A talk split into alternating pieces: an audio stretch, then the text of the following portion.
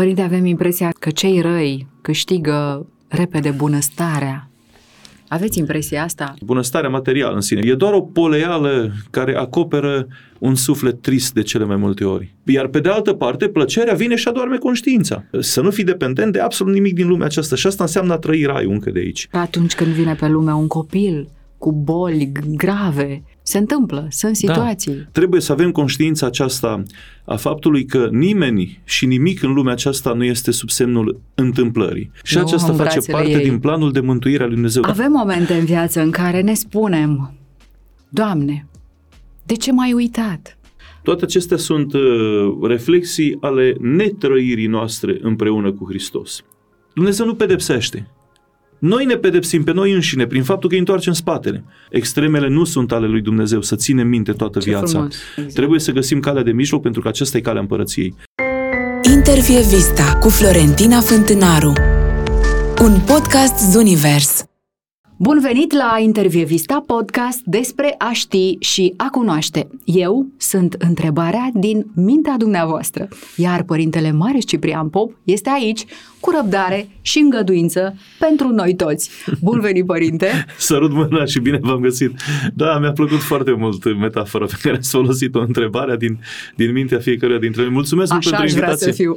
Da, e foarte importantă întrebarea. Vedeți că uh, spun, se spune uh, în paterii că cine vrea să se mântuiască cu întrebarea să călătorească. O, ce și mi-am frumos! amintit acum după ce a spus noastră și Minunat! mi-a produs o bucurie așa abordarea aceasta. Părinte, aș vrea să pornim uh, discuția noastră de la un titlu de carte care sună așa. Ce gândește Dumnezeu? Ah, Credeți ce că frumos. e bine să ne punem noi întrebarea asta? Ce Absolut. gândește Dumnezeu? Bineînțeles, pentru că face parte din efortul nostru de cunoaștere a divinității și noi trebuie să-L cunoaștem pe Dumnezeu. Și Dumnezeu ni se descoperă în două moduri atât de frumoase, unul revelat și unul prin uh, împrejurările vieții și prin tot ceea ce a creat pentru noi.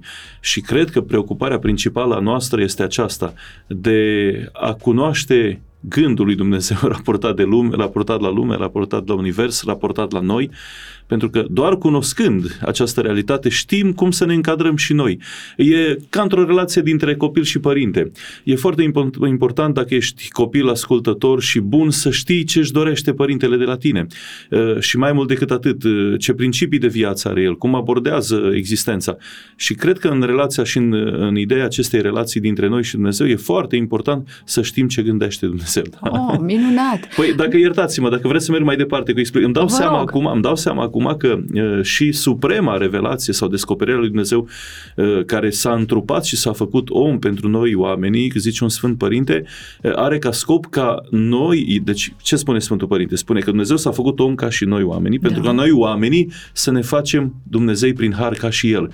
Deci vedeți cât e de profundă și nu se poate în Dumnezeirea noastră decât cunoscând în detaliu și în profunzime atât că Dumnezeu ne descoperă, bineînțeles, uh, ceea ce gândește Dumnezeu și ce dorește de la noi. Părinte, vrem să aflăm planurile Dumnezeirii pe termen lung sau pe termen scurt. Vrem să știm încotro bate voința Lui. Părintele Arsenie Boca spunea foarte clar că în vremurile de pe urmă, satana a cerut lui Dumnezeu permisiunea să cearnă oamenii. Da, se Ce pare că așa înseamnă? este. Ce înseamnă acest lucru? Se împlinesc vremurile. Uh, Da, eu cred că se împlinesc și asta nu o spun de la mine, ci o spun din uh, discuțiile pe care și înțelegerile pe care le am și eu cu părinți mai înduhovniciți, Așa. din ceea ce citesc, sunt semne. Acum, în toată povestea asta de plinire a vremurilor, trebuie să înțelegem că, de fapt, orice timp al istoriei nu este altceva decât o plinire a vremurilor și a planului lui- lui Dumnezeu.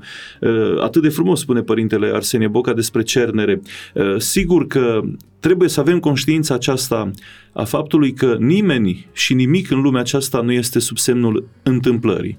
Adică un suflet când vine în lume, uh, spune învățătura noastră de credință că uh, Dumnezeu are un plan de mântuire a lumii în, în raport cu acel suflet și în contextul acesta îi rânduiește sufletului uh, să ia ființă, să ia trup, uh, de fapt el există dinainte de la Dumnezeu, dar să ia trup, să se nască din părinți care să-i confere și în mod genetic valorile de care ar avea nevoie pentru împlinirea planului divin.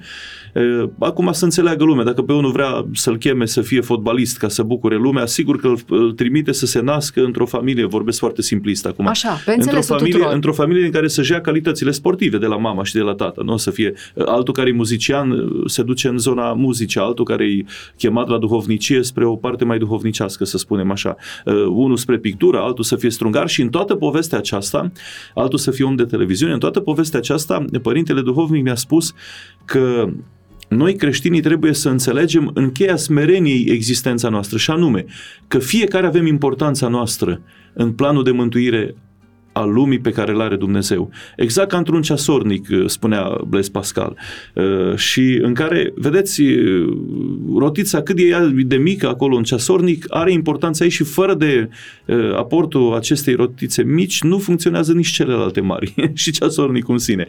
Deci așa se înțelege și faptul că înaintea lui Dumnezeu toți oarecum suntem priviți cu aceeași dragoste și cu aceeași importanță.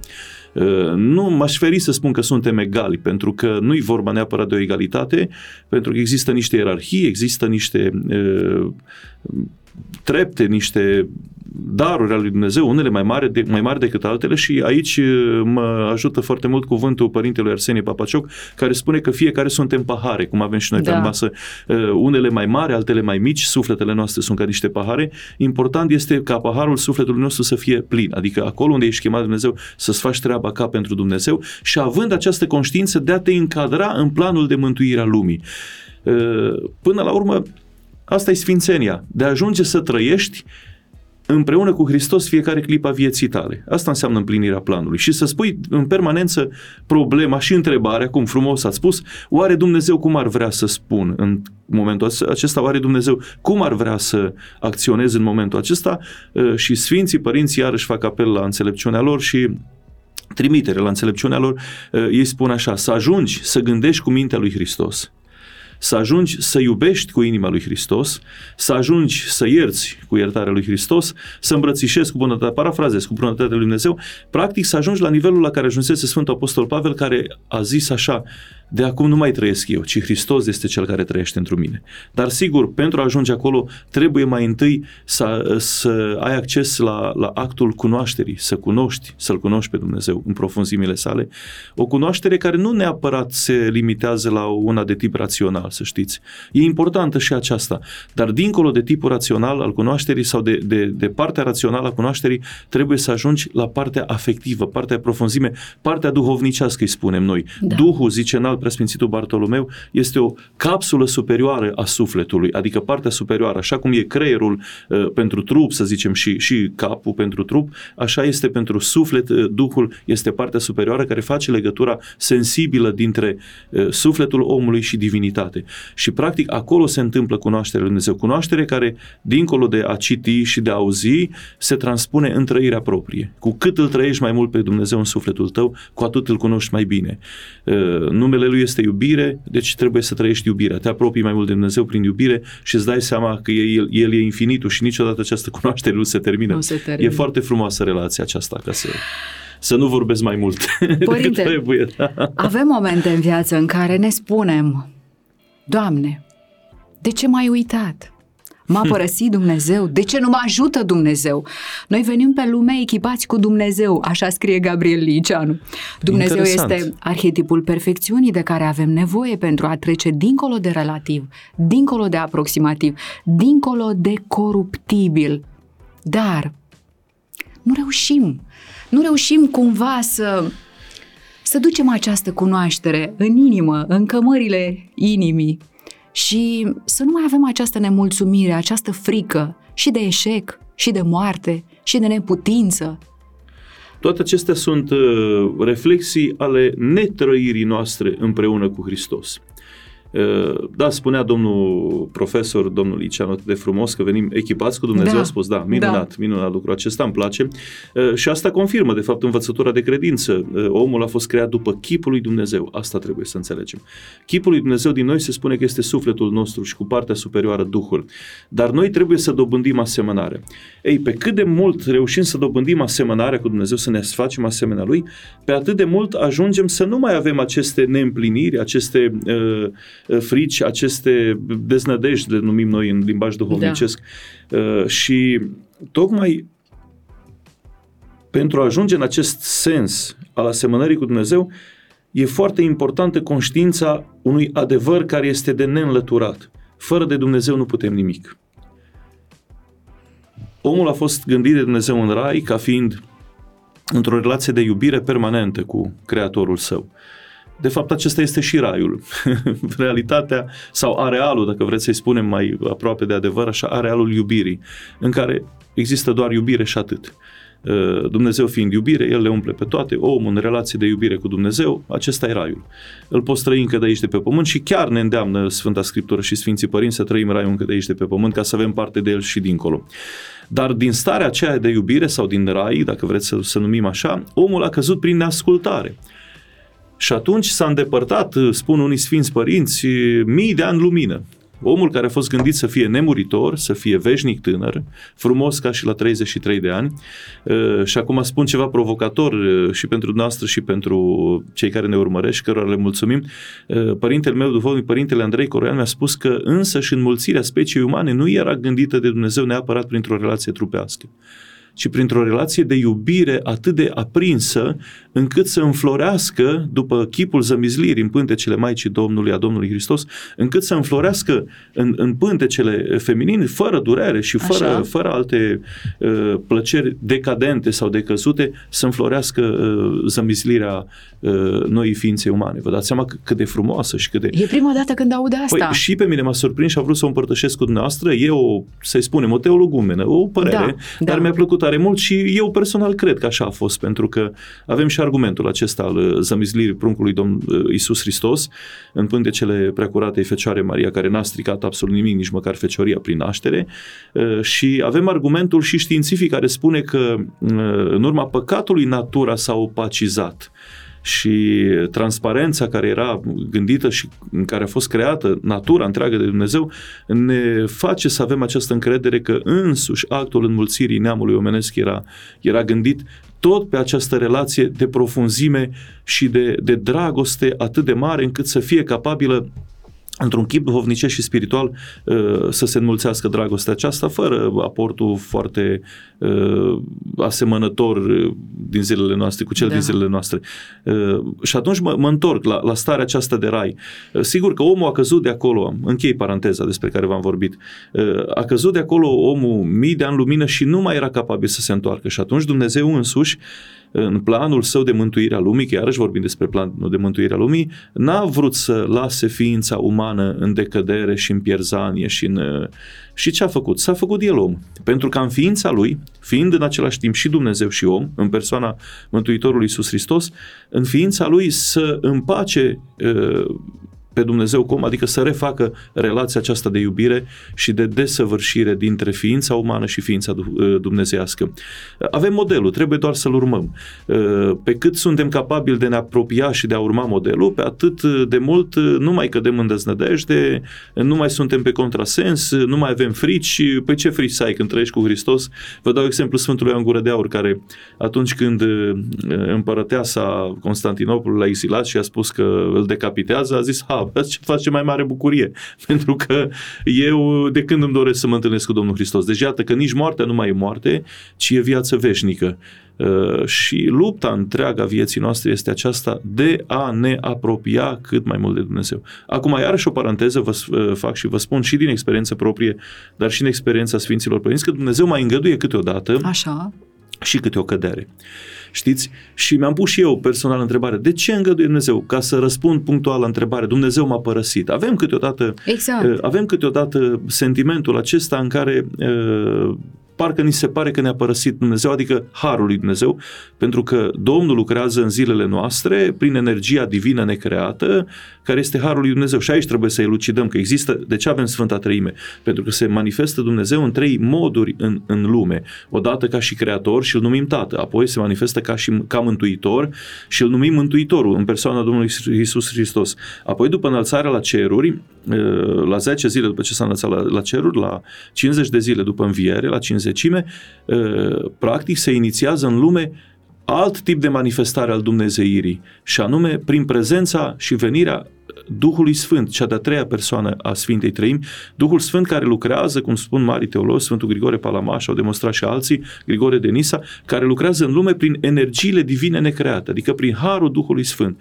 Exact cum e soarele să ne închipuim și soarele lucrează prin razele sale, adică da. Da, tot din soare fac parte, adică tot Dumnezeu este energia aceasta divină necreată.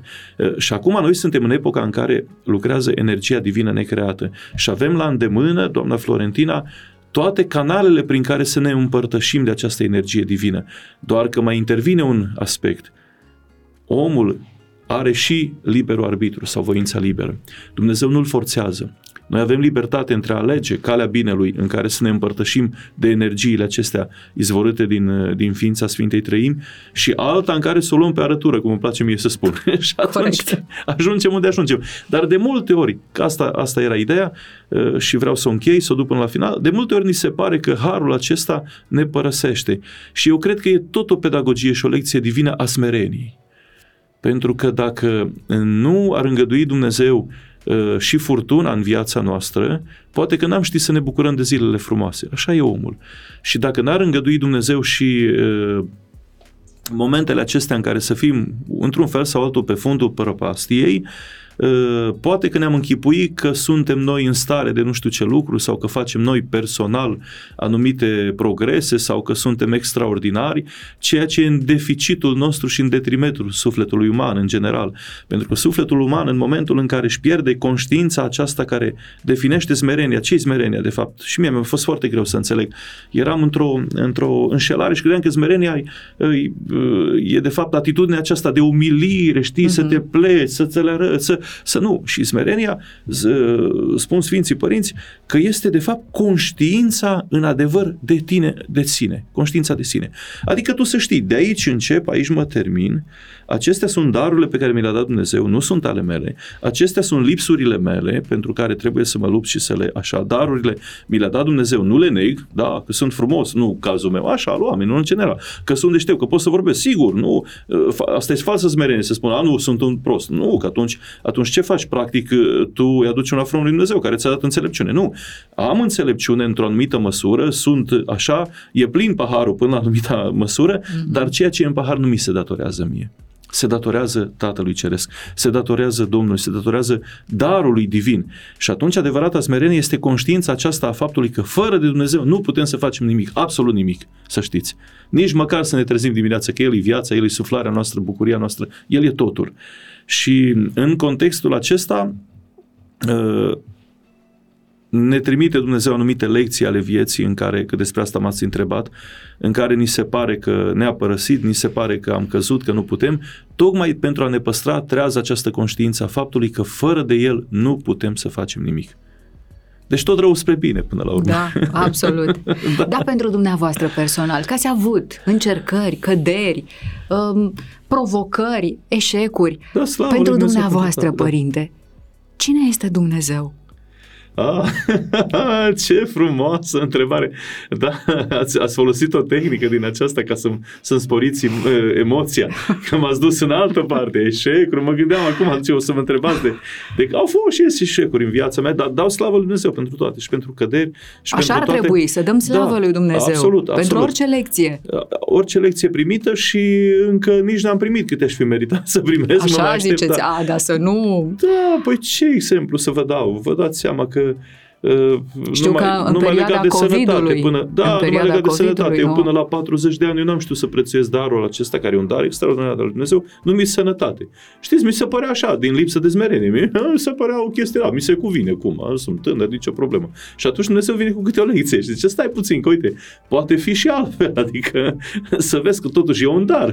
Uh, nu mai suflă vântul în pânză ca să meargă corabia, așa cum, ia, tragi un pic la vâsle, metaforic da, vorbind, corect. să vezi cum e uh, nu am vrut să evit răspunsul, doar că uh, pentru mine Dumnezeu mă lupt în fiecare zi a vieții mele ca Dumnezeu să fie totul. Lupta cea mare a vieții mele este să păstrez uh, ierarhiile într-o stare de normalitate. Dar vrea Dumnezeu primul... să ne luptăm El Păi așa nu și putem spune, altfel, adică să ne luptăm. Când spunem asta, că să ne luptăm e ceva așa, oh, Păi da, Cu- lupta cu noi înșine. Ei, asta zic, e Nu- ceva- Nu putem altfel, nu. nu putem altfel? Nu. N-are cum să ne fie nu la îndemână. Cred că avem, nu altfel, știu. Nu, tot în al preasfințitul Bartolomeu spunea uh, că am liniștea de a mă ști neliniștit. așa. Da, așa argumenta dumnealui lupta pe care o ducea permanent, uh, probabil din punct de vedere duhovnicesc, cu, cu, cu el însuși. Uh, Sigur că e confortabil să stai așa într-un dolce farniente în care să, ba, totul vine, nu e nicio problemă, dar e dăunător și distrugător. Orice, orice formă de confort, orice formă de plăcere, până la urmă, tot Părintele Senie Boca spune că l-ați citat atât de frumos, să băgăm de seamă că orice plăcere nu este altceva decât o piatră, un mare bolovan, zice dumnealui, în calea împărăției, un mare bolovan sub care se ascunde un șarpe încolăcit. Mhm.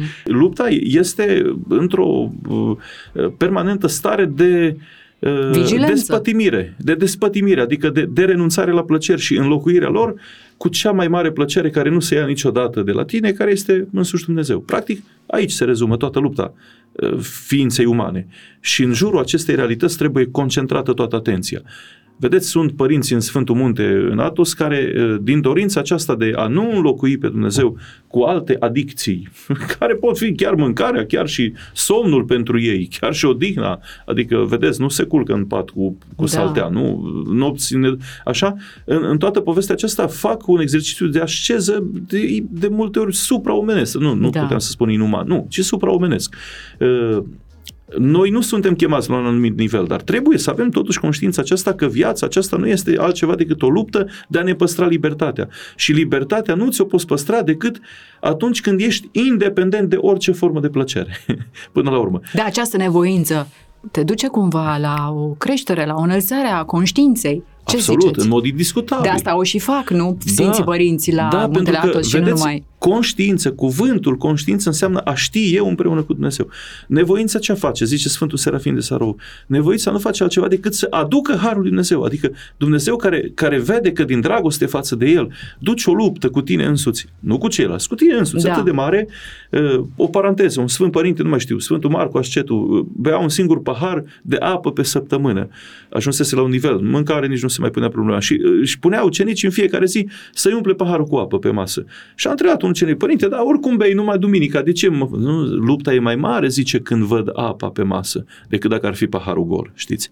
Adică, vedeți ce stări de trăire, de dragoste și atunci Dumnezeu care vede dragostea aceasta și nevoința aceasta prin care noi dorim să fim ca și El. Dumnezeu nu setează niciodată, nu, nu bea, nu, concret. Da, da.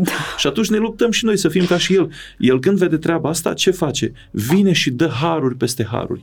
Iar harurile acestea sunt cele care hrănesc conștiința, o întăresc, o dezvoltă și o ridică la un nivel de înțelegere superior din treaptă în treaptă. E clar că, uh, iar pe de altă parte, plăcerea vine și adorme conștiința. Aprindem o țigară, conștiința spune, măi, nu-i bine că da, se distruge organismul, se așa, se Inima. așa, se inima, așa, așa, așa, toate celelalte. Uh, Dar uh, noi ce facem? Nu dezvoltăm conștiința. Vine plăcerea și o adorme. Ce lasă, stai tu acolo, că nu, acum o țigară, nu, a, mâine, am dat un exemplu Da, aleatoriu. da, da. Vedeți? Și atunci e clar că nu poate fi viața noastră decât într-o, într-o stare de luptă permanent. Noi suntem în sala de examen aici. La examen nu te duci să dormi pe bancă cu capul pe mână. Nu. Te duci și faci, dai răspunsul cel mai potrivit și cel mai bun cât poți. O minte deschisă spre cunoaștere îi face pe oameni mai liberi. Părinte, E singura soluție a libertății cele adevărate. Dar libertatea înțeleasă în sensul acesta, în primul rând, de a fi, de a fi liber, adică să nu fii dependent da. de m, psihologii le numesc adicții, da? Zic Da, bine cu da, cât, dependențe. Așa, dependențe. Mhm. Uh, Să nu fii dependent de absolut nimic din lumea aceasta și asta înseamnă a trăi raiul încă de aici. Pentru că, vedeți dumneavoastră, raiul nu e altceva decât uh, arealul despre care am vorbit, hai să zicem, un univers existențial paralel, dacă vreți, putem să-l numim și așa, în care nu mai, ai- nu mai ai la îndemână instrumentele care să prin care să satisfaci plăcerile. Și atunci tu, dacă ești dependent de plăcerile respective, eh, sigur că sufletul, componenta aceasta eh, spirituală a ființei umane, intră în suferință și ăsta e iadul, că n-ai cu ce le satisface. Dacă ești independent și ți-e destul Dumnezeu cu care ești acolo și El e plăcerea, El e bucuria, El e viața, El e dragoste absolută, El e totul pentru tine, Dumnezeu. M-ați întrebat ce e Dumnezeu Da, pentru mine. da. Mă străduiesc să fie totul Dumnezeu pentru mine. În momentul în care El e acolo și tu ești numai tu cu El, fără familie, fără ceilalți, pentru o perioadă, uh, dacă ești fericit, ești în rai, ăsta e raiul. Dacă ești nefericit exact. din cauza plăcerilor, ești în iad.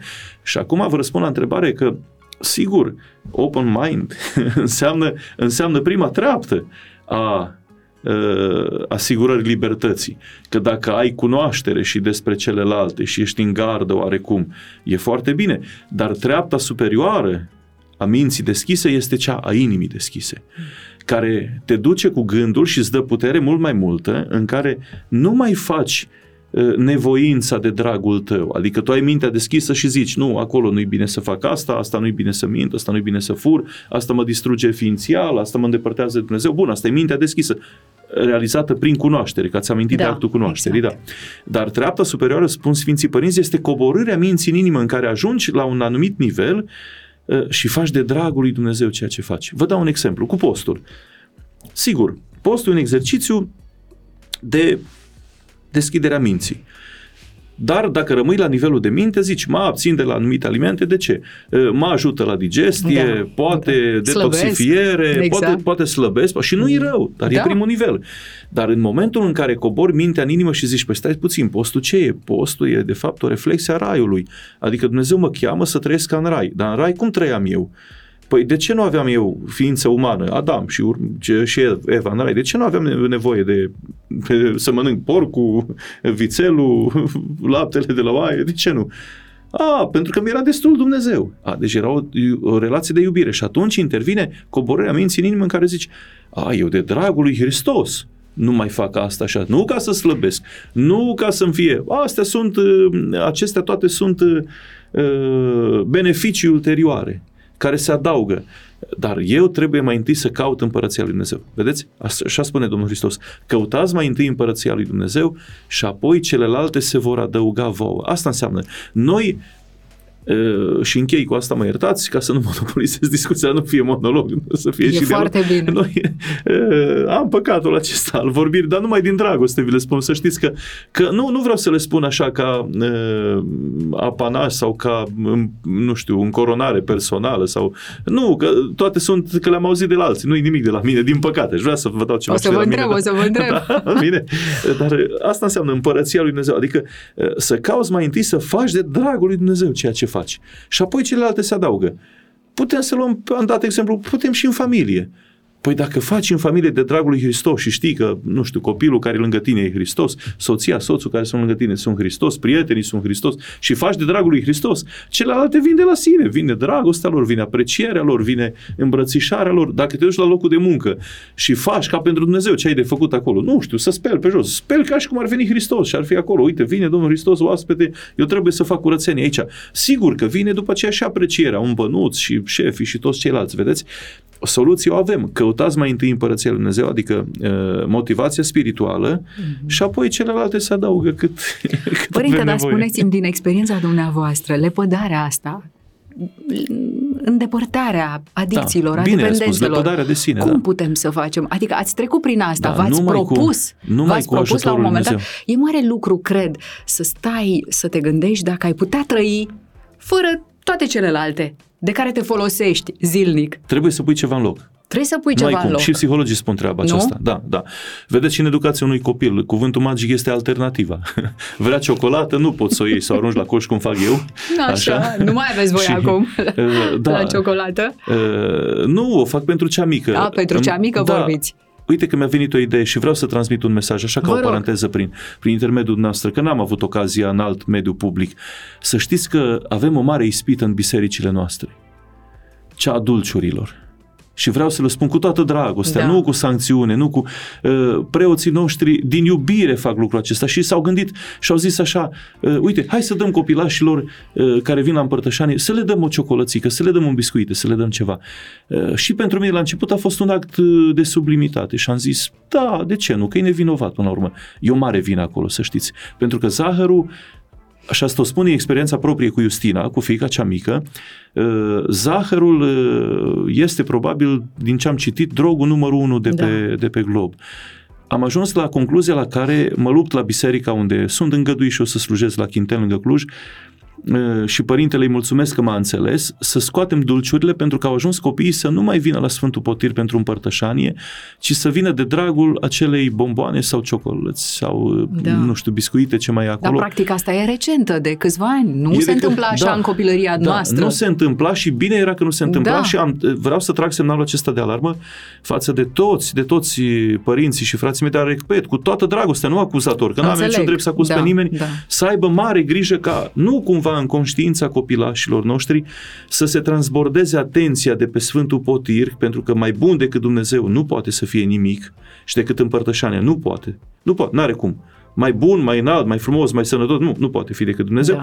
Și fără să ne dăm seama să se transbordeze atenția lor de acolo uh, asupra uh, tăviței cu dulciuri. Da. Am încheiat paranteza și vă mulțumesc din suflet că mi-ați dat, uh, mi-ați dat ocazia aceasta. Și acum revin la la, la ceea ce m-ați întrebat noastră, la lepădarea la lepădare. de sine, deci, la lepădarea de Ei de ceva și trebuie să, pui ceva, trebuie să pui ceva în loc. Uh, și nu poți să pui în loc uh, decât dacă uh, apelezi la ajutorul unui specialist, e clar. Asta nu, se, nu poate. se poate. Nu se poate. Eu am încercat personal.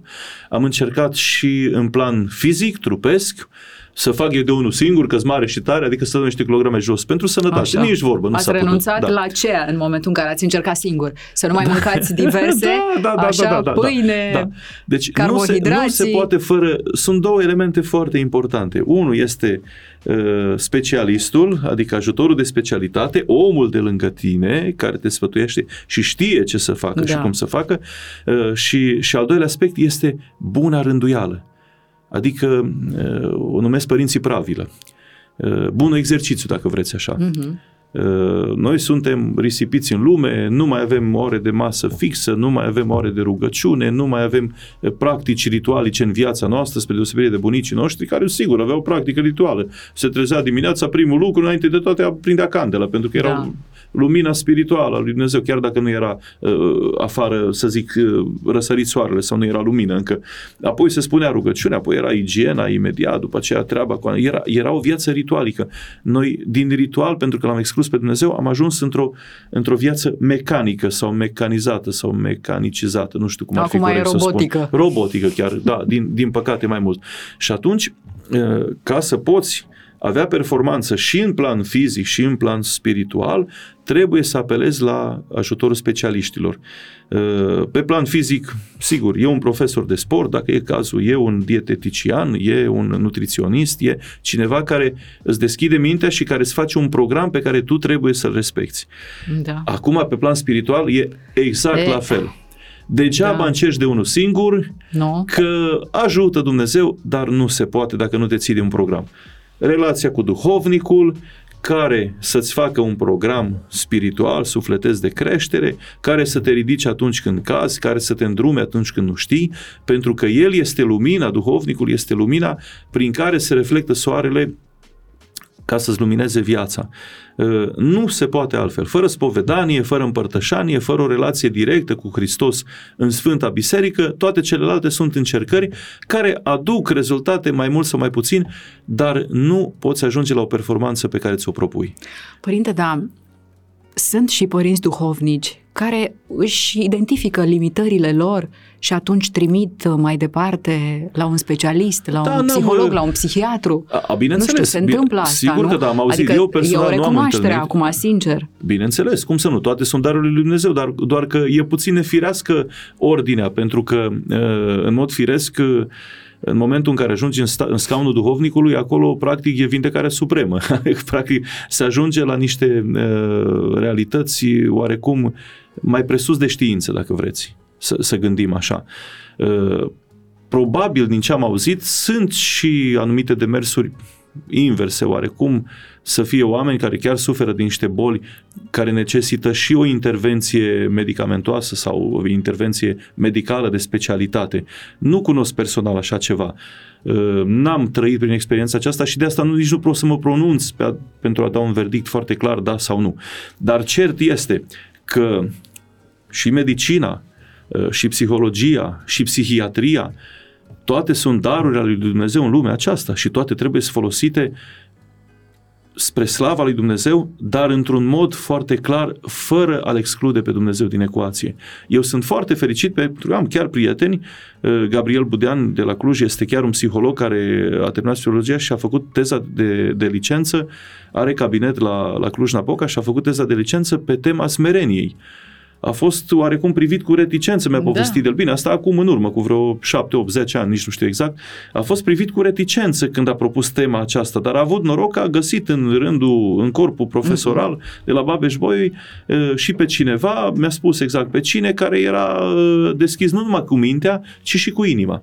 Și atunci, iată că vorbim la momentul acesta despre un demers de psihoterapie ortodoxă chiar da, numit. consiliere da, ortodoxă, da. Bazat da.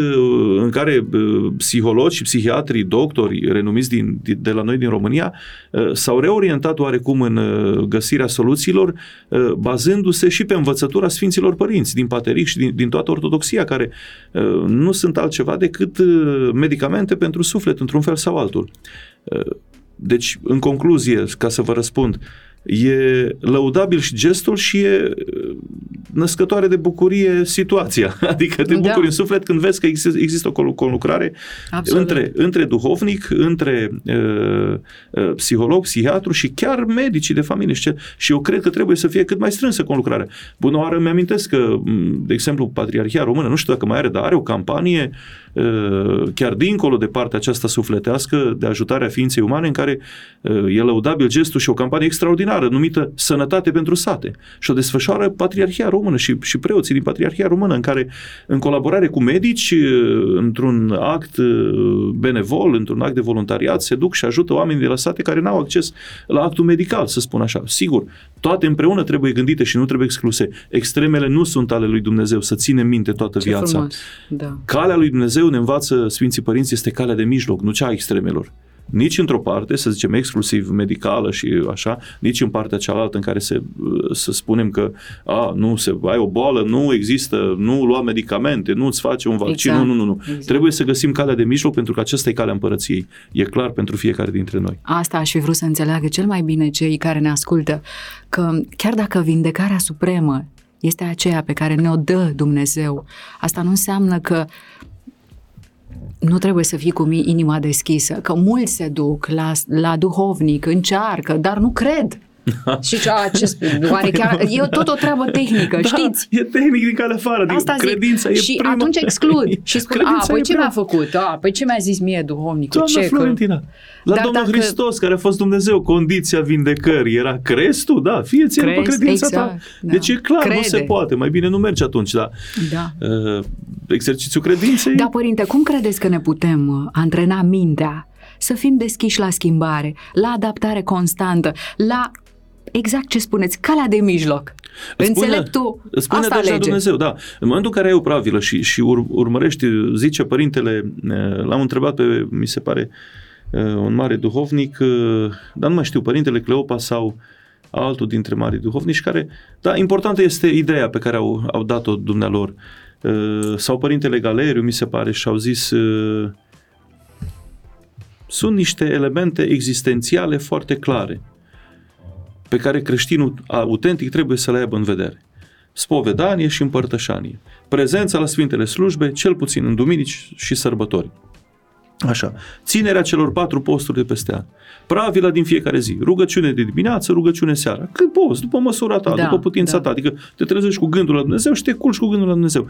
Și apoi rugăciunea de peste zi, Doamne Iisuse Hristoase, Fiul lui Dumnezeu, miluiește-mă pe mine păcătosul. Deci, vedeți, sunt niște realități esențiale și pentru suflet, exact ca și pentru trup. Și atunci, practicând realitățile acestea esențiale, care sunt minimale, exact ca și cum te speli pe dinți dimineața și seara, ca și cum, nu știu, nu da. ești dezbrăcat în frig, ca și, sunt, sunt niște chestiuni uh, de, cum să zic, de existență cele mai elementare și nu poți să le excluzi din, din viața ta. În momentul în care le excluzi, nu mai ești pe calea cât de cât a adevărului, pe acea cale de mijloc. Dar fiind aici, în, în realitatea aceasta, repet, rugăciune dimineață și seară, rugăciune de peste zi, ă, trezirea minții, Doamne Iisuse Hristoase, asta înseamnă rugăciunea și a inimii, ă, să fii împreună cu Dumnezeu, spovedanie și împărtășanie, asta înseamnă să ai un duhovnic care să te îndrume, să te sfătuiască, să-ți ierte păcatele, să-ți ia, să ia povara zilelor care au trecut și nu ă, în patru, de patru ori pe an, pentru că iarăși vine un Sfânt Părinte și spune, pe dacă te tai la un deget, ce faci? Las că mă pansez eu înainte de Crăciun. Nu, acum te duci, când, când te-ai rănit sufletește, atunci da. te duci la duhovnic, când ai da. nevoie. Așa, măcar de patru ori pe an zicem noi să fie spovedat și împărtășani, dacă nu, oricât de deasă și cât, și, și cât se poate de... Și dacă practici toate acestea, sigur că poți să ajungi la o anumită trăire de credință în care să se pună în practică una dintre cele mai înalte trepte ale credinței, dacă putem să o numim așa, încrederea totală în Dumnezeu. Și atunci vine de la sine adaptarea la schimbare.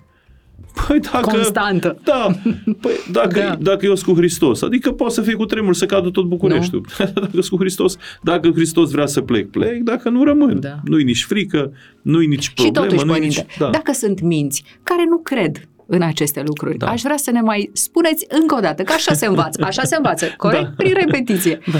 Dacă totuși sunt minți care nu cred asta, Există ceva ce ar putea să-i facă pe oameni mai pregătiți pentru fericire, mai creatori, Doar Dumnezeu mai buni. Sfântul. Așa, așa. Da. Mai ziceți. Doar deci, Dumnezeu Sfântul. Altceva nu, altceva nu există. Nu, nu, nu există. Uh, și am mare încredere pentru că uh, celelalte sunt doar uh, păreri, sunt doar înșelări. Iluzii. Iluzii. Ăsta era cuvântul, acesta era cuvântul. Mulțumesc.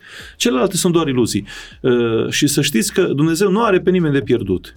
Și eu am mare încredere în treaba asta. De aceea nici nu mă întristez când văd anumiți oameni care n-au credință, o să vină și vremea lui, că și lui Pavel I-a îngăduit Dumnezeu, era cel mai înțelept, cel mai... Toate studiile vremile făcuseră în iudaism, prigonea creștini, a asistat la moartea Sfântului uh, Arhidiacon Ștefan. Dumnezeu are un plan cu fiecare. Nu trebuie să ne, uh, să ne pierdem nădejdea, nici măcar în familie. Știți că mai, mai vin oameni care spun ce să facă soțul, copilul, că roagă-te pentru el, iubește-l așa cum e, tu, fă, tu, tu concentrează-ți uh, viața asupra propriei persoane. Ce ai tu de făcut, nu ce are celălalt. Că asta deja e un șerare de, de avolească, care ne bântuie pe toți. Tot timpul suntem să vedem ce a făcut celălalt. Da unde. Și asta e furarea vieții, aia e viața lui, cu cine bea cafea, unde a călătorit, foarte bine, slavă lui Dumnezeu. Dar viața mea e altceva, cu cine beau eu cafea, dacă, dar nu mai beau. Așa și cu cine vorbesc. Deci asta e. Și atunci nu trebuie neapărat să ne preocupăm atât de mult în a judeca și a, în a ne uh, face probleme din modul de viață, de existența al unuia. Nu. Dacă într-adevăr ne pasă de un semen de-al nostru, ecuația e foarte simplă cu toată dragostea, îl rugăm pe Dumnezeu să-l ajute, că noi nu putem. Noi cel mult putem să ne schimbăm pe noi înșine. Așa trebuie să gândim și asta e realitatea. Și chiar schimbarea noastră nu poate fi făcută fără ajutorul lui Dumnezeu, fără acel har divin. Uite ce frumos zice uh, Sfântul uh, Ioan Damaschin, că sufletul omului este ca o pasăre referindu-se la schimbare, adică la treptele de înălțime, de evoluție. Da. Și acea pasăre are două aripi. O aripă reprezintă faptele cele bune, adică străduința noastră, binele pe care vrem să-l facem, dar cealaltă aripă o reprezintă Harul lui Dumnezeu. Și fără Harul lui Dumnezeu nu putem să zburăm, oricât ne-am dorit cel mult dăm, ne zbatem dintr-o aripă, da, ați văzut o pasăre care are o aripă ruptă în cerc, se învârte exact asemenea unei, uh, unei bărci cu o singură vâslă. Oricât vâzlești, ți se pare că înaintezi, dar practic tot acolo tot ajungi. Acolo. Și atunci avem nevoie și a doua vâslă, care înseamnă intervenția și ajutorul lui Dumnezeu, care ni se oferă, nu se pune problema. Sunt mari, șapte căi mari uh, prin care se administrează Harul lui Dumnezeu în lume și acelea sunt, să le numim noi Sfinte Taine, pentru că sunt mai presus de rațiune, de asta e taină, nu putem să înțelegem cu mintea. Le înțelegem doar cu inima și credem că acolo în apa respectivă, prin invocare și prin chemarea Harului Dumnezeu, se coboară energia divină necreată, Duhul Sfânt și ea devine născătoare de om nou, adică se îngroapă omul cel vechi, cel botezat, că la botez da, mă refer. Da, da. Și, și învie, da, învie omul cel nou, îmbrăcat în haină luminoasă și îmbrăcat în Hristos. Altă taină, poate cea mai mare din univers, în care pâinea și vinul devin însuși trupul și sângele lui Hristos, tot prin sălășluirea, prin uh, umbrirea, prin, prin așezarea Duhului Sfânt acolo în acea bucățică de pâine și de vin, Duhul Sfânt fiind Dumnezeu cu toate, toate atributele sale superlative. Nu putem să înțelegem cu mintea, cum să-ți ajungă Dumnezeu într-o relație de iubire și osmotică cu tine până la nivelul ultimei celule ceea ce e de da. nedescris în cuvinte, nu este dar mai mare în univers. Ei, deci iată, avem la îndemână cele șapte taine prin care ni se oferă Harul lui Dumnezeu. Trebuie doar să le accesăm, ca pe telefonul mobil. Aplicațiile sunt, da? dacă nu apăsăm... Părinte, da, haideți să rămânem un pic la taina asta a da. botezului. Da. Dacă atunci, în momentul în care suntem botezați, de cele mai multe ori când e copilul mic, la da. două luni, două luni jumate, da? Se curăță păcatul primordial, da? Suntem, exact cum spuneați, un om nou. Corect. De ce ulterior, pe parcursul vieții, suntem sau vin uh, lucruri din spate, de pe neam. uh, Ah, la asta vă referiți. Și la asta mă refer. Da. Adică de ce se întâmplă de suntem uh, cumva subjugați de tot ceea ce vine din doamna, spate? Doamna Florentina, uh, Dumnezeu ne oferă în mod potențial mântuirea în momentul în care suntem uh, botezați. Adică el, domn- așa trebuie să înțelegeți că Domnul Așa. Hristos a realizat mântuirea în propria persoană. Și atunci noi unindu-ne cu El, noi deja avem potențialul de a ne realiza și noi mântuirea în propria persoană. Dar aici venim cu un bagaj moștenit genetic, zice știința, în ADN-ul nostru, prin care noi trebuie să ne îndreptăm oarecum prin viața noastră. Adică n-ar fi, ne, n-ar fi drept să primim totul de gata fără ca noi să facem nimic, știți? Adică ar fi o variantă pe care dumneavoastră ați propus-o, gata, ne-am botezat, nicio problemă, de acum încolo putem să nu mai facem nimic, suntem sfinți. Într-adevăr, e privită, dar în mod potențial sfințenia noastră. Noi trebuie să demonstrăm sfințenia respectivă. Cum?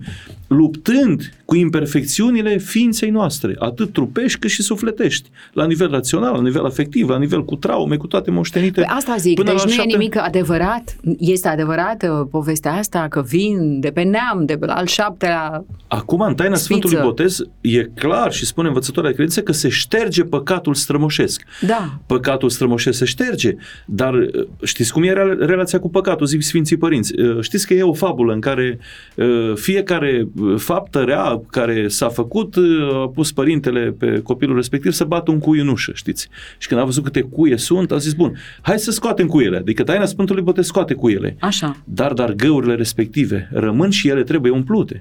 Adică imperfecțiunile pe care le moștenim din neam, uh, genetic vorbind. Hai să luăm un, o chestiune genetică.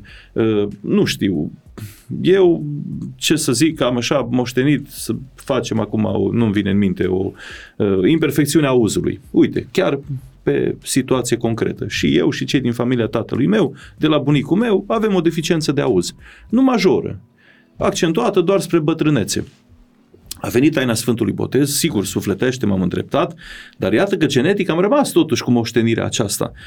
Iar moștenirea aceasta, profesorul de muzică din seminar mi-a descoperit-o și a zis, măi băiatule, vocea e foarte frumoasă, domnul profesor Vasile Stanciu, dar ai o problemă cu auzul. Ești pe lângă tonalitate. Aoleu, ce să mă fac? Ei, pentru asta trebuie să muncești. Aici am vrut să ajung. Adică Dumnezeu ne dă posibilitatea și varianta ca în ființa noastră să îndreptăm chiar și neajunsurile neamului, cum ar veni. Uh-huh. Moștenirile pe care le-am adus. Păi cum să muncesc, domnule profesor? Uite, în fiecare zi te duci la ore de canto, la școala populară de artă și așa a început istoria cu cântatul. Vedeți că Dumnezeu Da. le îngăduie pentru că toate sunt spre creșterea noastră și spre dezvoltarea noastră.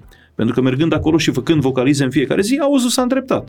Aceea situație o regăsesc la Antonia, aceea situație o regăsesc la uh, niște verișori de mei care și ei se ocupă cu cântecul, știți? Deci e genetic moștenită. Așa a îngăduit Dumnezeu, amprenta neamului nostru.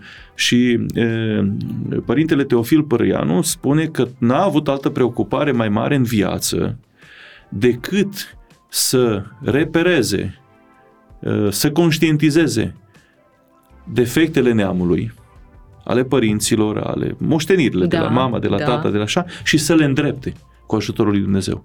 Aici e taina mare a botezului. Că nouă ni se dă harul, adică a doua aripă despre care v-am spus, dar ni se lasă posibilitatea să ne dezvoltăm și noi aportul personal. Adică să venim și noi cu partea noastră. Mântuirea nu este uh, un dar care ni se oferă, e un dar, dar nu ni se oferă fără niciun efort. Nu. Ni se oferă pe măsura efortului nostru. Absolut. Important este, în concluzie, vă spun, să conștientizăm această realitate, să nu ne lamentăm și să dăm vina. Ba, păi nu-ți de vină, eu n-aud bine, pe ce? Tata e de vină, nu mai fac nimic. Nu! Hai să vedem cum îndreptăm situația asta. Tata a avut o adicție, da, de băutură, de perfect. Hai să vedem cum o îndreptăm asta. Am la îndemână toate instrumentele, începând cu taina botezului sau prin intermediul tainei botezului, mi s-au pus la îndemână absolut toate instrumentele de a îndrepta taina aceasta, prin care uite ce e frumos, că nu mă îndrept numai pe mine, ci îndrept și neamul care a fost înainte. Aici e tare Minunat frumos. când se da. întâmplă asta. Dar atunci când vine pe lume un copil cu cu boli grave, care, nu știu, nu se mai poate face nimic.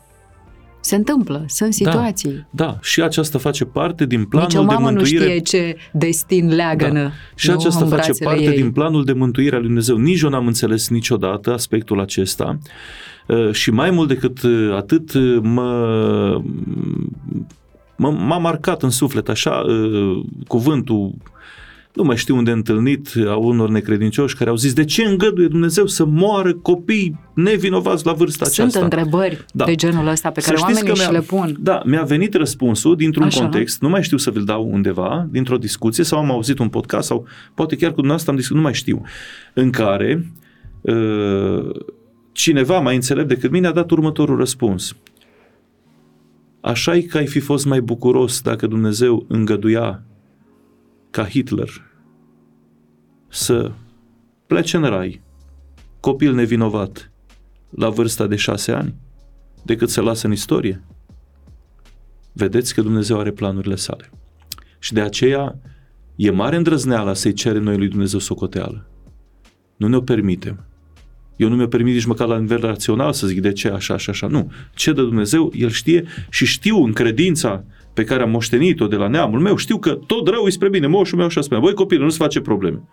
Tot rău îi spre bine. Nu există, nu există. Există și o pildă frumoasă, știți foarte bine, foarte bine, Dumnezeu știe mai bine. Da. Puteți Deci să o ce căutați gândește pe- Dumnezeu? Da, da, da. În planul lui de mântuire a lumii, el știe când vine un om în lume, când pleacă, Da. știe de ce un copil vine sănătos și altul bolnav, dar în mod sigur și cel care vine bolnav e trimis de Dumnezeu în lume cu un scop pozitiv și nu e spre o finalitate negativă. Adică, în finalitate, tot bine va fi și pentru copil și pentru familie. Gândiți-vă că un părinte care crește un copil cu deficiențe are foarte, foarte mari șanse să ajungă în împărăția lui Dumnezeu încă de aici. Pentru că alta este implicarea, alta este lacrima, alta este suferința, alta este jertfa pe care el o depune acel părinte. În comparație cu un părinte care are un copil, uh, hai să spunem, sănătos și cu o evoluție cât de cât uh, aducătoare de bucurie. Poate prin jertfa și prin suferința acelui copil, poate sunt scoase din, su- din iad nu știu câte suflete ale neamului său. Deci nu e, e adevărat. Părinții știu mănâncă asta. aguridă și copiilor li se da, strepezesc dinții. Da. E o legătură ființială între noi pe care nu poți să o distrugi. Uh, Și într-un bine și într-un rău. Într-un bine, să vă dau un exemplu frumos, se spune tot din paterii că era un părinte care, după o viață de rugăciune, a ajuns să sufere pe patul de, uh, nu de spital, din chiria sa, încât i-a putrezit după mai mulți ani în care nu se putea mișca, t- toată o rană infernală pe spate, deci nici nu se puteau apropia frații de chilia lui ca să-i facă uh, chiuretaj, să-i facă curățenia respectivă uh, și dezinfectarea și așa mai departe. Și atunci a căzut într-o stare de deznădejde părintele respectiv și uh, a strigat către Dumnezeu, el care era un om al rugăciunii și care a primit cu toată bucuria suferința pe care i-a dat-o Dumnezeu. Și atunci a căzut într-o stare de, de, de supărare și a strigat și a zis, Doamne, o viață întreagă m-am rugat. N-am ieșit de aici din, din, din rânduială, am postit, am făcut tot, te iubesc din toată inima mea, am păzit poruncile tale, cum de îmi dai mie încercarea aceasta? Și Dumnezeu, ca să nu-i piardă sufletul, spune în pateric și să nu-l lase în deznădejde, i-a trimis un înger și care i-a vorbit și i-a spus, iată, uh, pentru suferința ta sunt scoase din iad sufletele moșilor și ale strămoșilor și ale nu știu câtor generații de acolo. Nu mai știu exact. Și a zis, da, dar nu mai pot. Bine, nicio problemă. Atunci o să te duc să vezi cum îi... Și l-a dus, se spune că i-a dus sufletul un minut în iad. Și când a văzut de acolo, s-a întors și a zis îngerului, vreau încă 20 de ani să sufăr, numai ca să nu mai fie aici ai mei. Deci, în- îngăduie Dumnezeu și astfel de situații dureroase, Da. acolo unde consideră el că sunt oameni capabili care să ducă acea cruce. Și prin acea cruce să plătească și datoriile altora care n-au putut să ducă. Crucial. Deci nu putem noi, să, în concluzie, să-L tragem pe Dumnezeu la socoteală pentru anumite situații. Viața noastră este un dar, când primești un dar, îl primești, nu-l socotești. Așa cum e El, te bucuri de El. Da, Mai ales când ai că... credința că tot rău e spre bine. Așa ar trebui da. să fie credința. Părinte, Dumnezeu are răspunsurile la toate problemele noastre, la toate. Noi le și găsim. Ele există. Da. Unde le căutăm, părinte?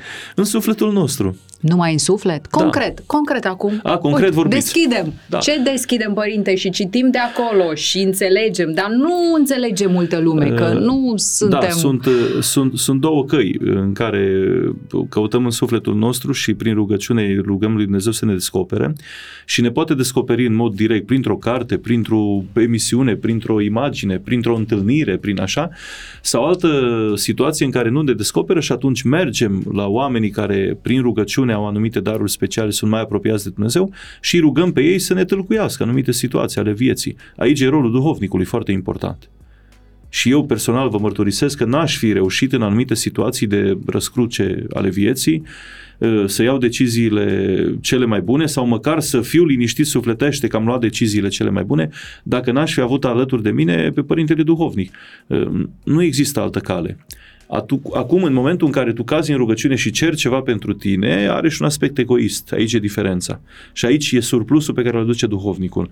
În momentul în care duhovnicul se roagă pentru tine, el nu are niciun aspect egoist, că nu se roagă pentru el, se roagă pentru altcineva, știți? E puterea rugăciunii mult mai mare. Și rugăciunea cea adevărată este cea care o facem din dragoste pentru ceilalți.